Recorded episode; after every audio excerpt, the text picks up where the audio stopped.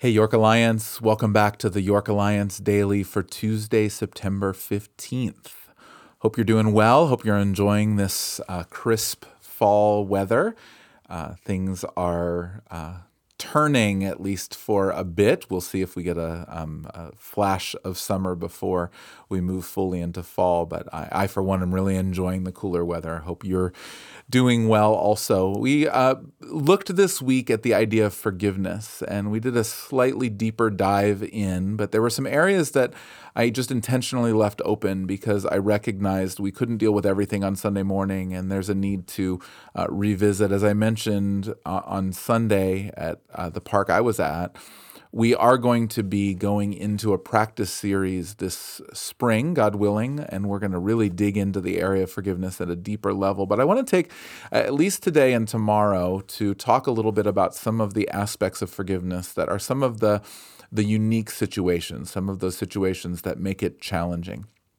And uh, maybe the first one that comes to mind with lots of people is what do you do when the person who you need to forgive, the person who committed the offense against you, what, what do you do if they are no longer living? What happens if you can't have interaction with them because they just they're they're just not alive. They're not able to have that interaction. It's a very real concern, particularly as uh, people have uh, suffered abuse or hurt, pain from uh, parents or uh, grandparents, aunts and uncles uh, that uh, maybe you've been separated from but have now died, and you're unable to restore relationship with them. Um, on one hand, it's a really complicated issue. On the other hand, it's um, it's relatively simple. Um, from the perspective that, as we talked about on on Sunday, forgiveness is a one party process, not a two party process.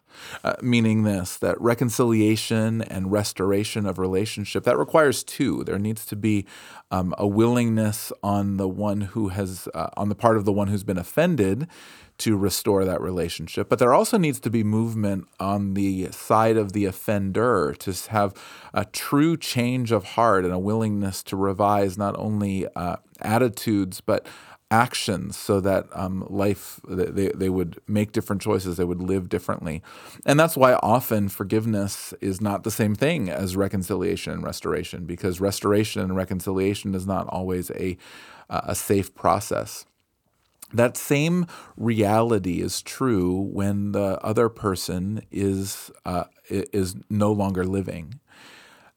The obviously the ability to restore a relationship or reconcile a relationship has passed away with that person, and there's no ability to be able to do that. However, forgiveness is a one party action, not a two party action. They don't need to be involved in the process. Um, it's necessary for you alone to be able to forgive. And so you're still very capable of forgiving someone who's no longer alive. Think about the three steps that we talked through. The first step was recognizing the humanity of the other person. Even when that person is no longer alive, there's a sense of recognizing that they are imperfect people, that they are not all bad, nor are they all good, but they, like all of us, are a mix between good and bad.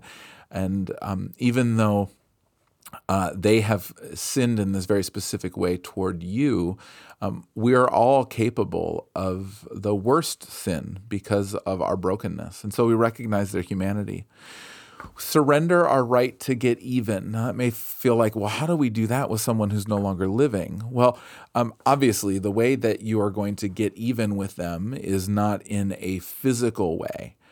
But it's often not in a physical way, even with those who are alive. The way that we tend to get even rarely is about um, a, a physical compensation or some kind of physical recompense, but rather it tends to be in terms of reputation, uh, of the way that we speak of that person, of the way that we think about that person. And so surrendering our right to get even is saying, I'm, I'm just going to be unwilling to speak poorly of that person. Um, if that's somebody in your family, maybe it's at family gatherings or as you tell your story, that you're just going to choose not to speak poorly of that person. Doesn't mean you're going to lie, you're going to tell the truth, but you're going to do it in a way that's filled with grace and is unwilling to get even by the way that you uh, you narrate that person's life and their impact on on your life. Again, you, you still are being truthful, but you're um, not willing to get even through your words, a, a, a release of that right to get even. And then finally, revising our feelings toward that person. This is maybe the most obvious one and the one that is the uh, the easiest to think about as it relates to uh, someone who's uh, who's died. We have to choose to uh, forgive that person not just with our our will and our mind, but with our heart and our feelings. To uh, revise our feelings toward that person so we're not exacting from them even more than the offense that they've committed against us. And so the best way to do that is to be prayerfully uh, blessing the life of that person, even though they're no longer living. Meaning that you're uh, praying the heart of God for that person that you would you're asking God to that you would have feelings toward that person that are uh, no longer feelings of bitterness and anger but feelings of understanding and grace uh, even if you were hurt terribly by that person just recognizing their humanity surrendering the right to get even will lead very naturally towards saying i, I don't want to be angry at them anymore i'm going to choose to no longer be angry. And I'm going to choose to think in terms of blessing, not in term, terms of anger.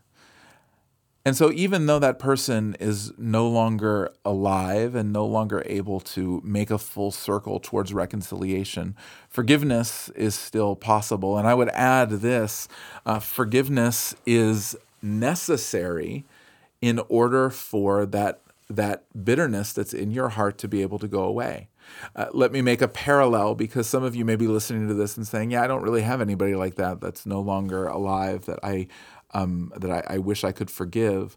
But the same exact process is true for people that you don't really know. Uh, we live in a world where um, there there are all kinds of people that we encounter, quote unquote, through the news and through politics that um, that we have deep anger towards, um, whether that be current politicians, whether that be people who have been accused of heinous crimes, uh, certain situations that have really struck a nerve with us, and the bitterness that we hold even toward people like that that we don't truly know and that we can never interact with, that bitterness can eat us up inside just like unforgiveness in a closer, more uh, physical relationship, somebody who's in uh, closer proximity to us.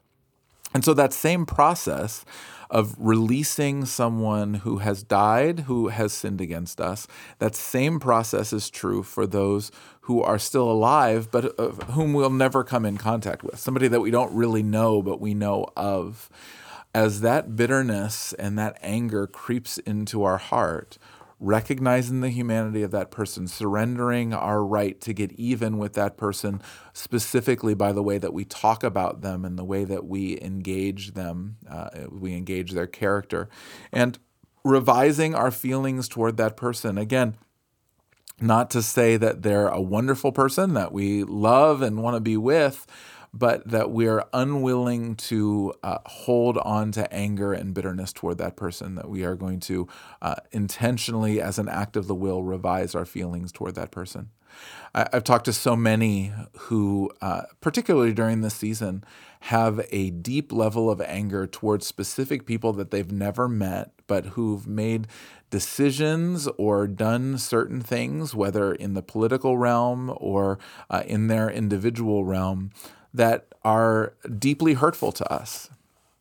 And it's important for us to recognize that that bitterness, that, that unforgiveness that we hold on to, it is just as dangerous for us with someone that we don't know and will never meet as it is for people who are close to us that we are engaged with. And so uh, let me encourage you to allow God to uh, sift through your life and surface any area of bitterness and unforgiveness so that we would be forgiving people, that we, like Lamech, would be those who uh, pursue a lifestyle of forgiveness, that we intentionally chase after being forgiving people. Thanks for tuning in today. Uh, we'll look at one more aspect of unforgiveness tomorrow as we uh, continue this journey and then uh, look at some other uh, areas of the way that God's speaking to us as we go through this journey this week. Thanks for tuning in. I pray that the grace and peace of the Lord Jesus Christ would rest upon you that He would, by His Spirit, dwell within you, convicting and drawing, but also blessing and transforming, that we would be people who the life of Jesus flows out of us into the world around us. Would you receive that blessing and be that blessing as you go through the uh, go through your weeks this week? Have a great day. Looking forward to being back with you again tomorrow.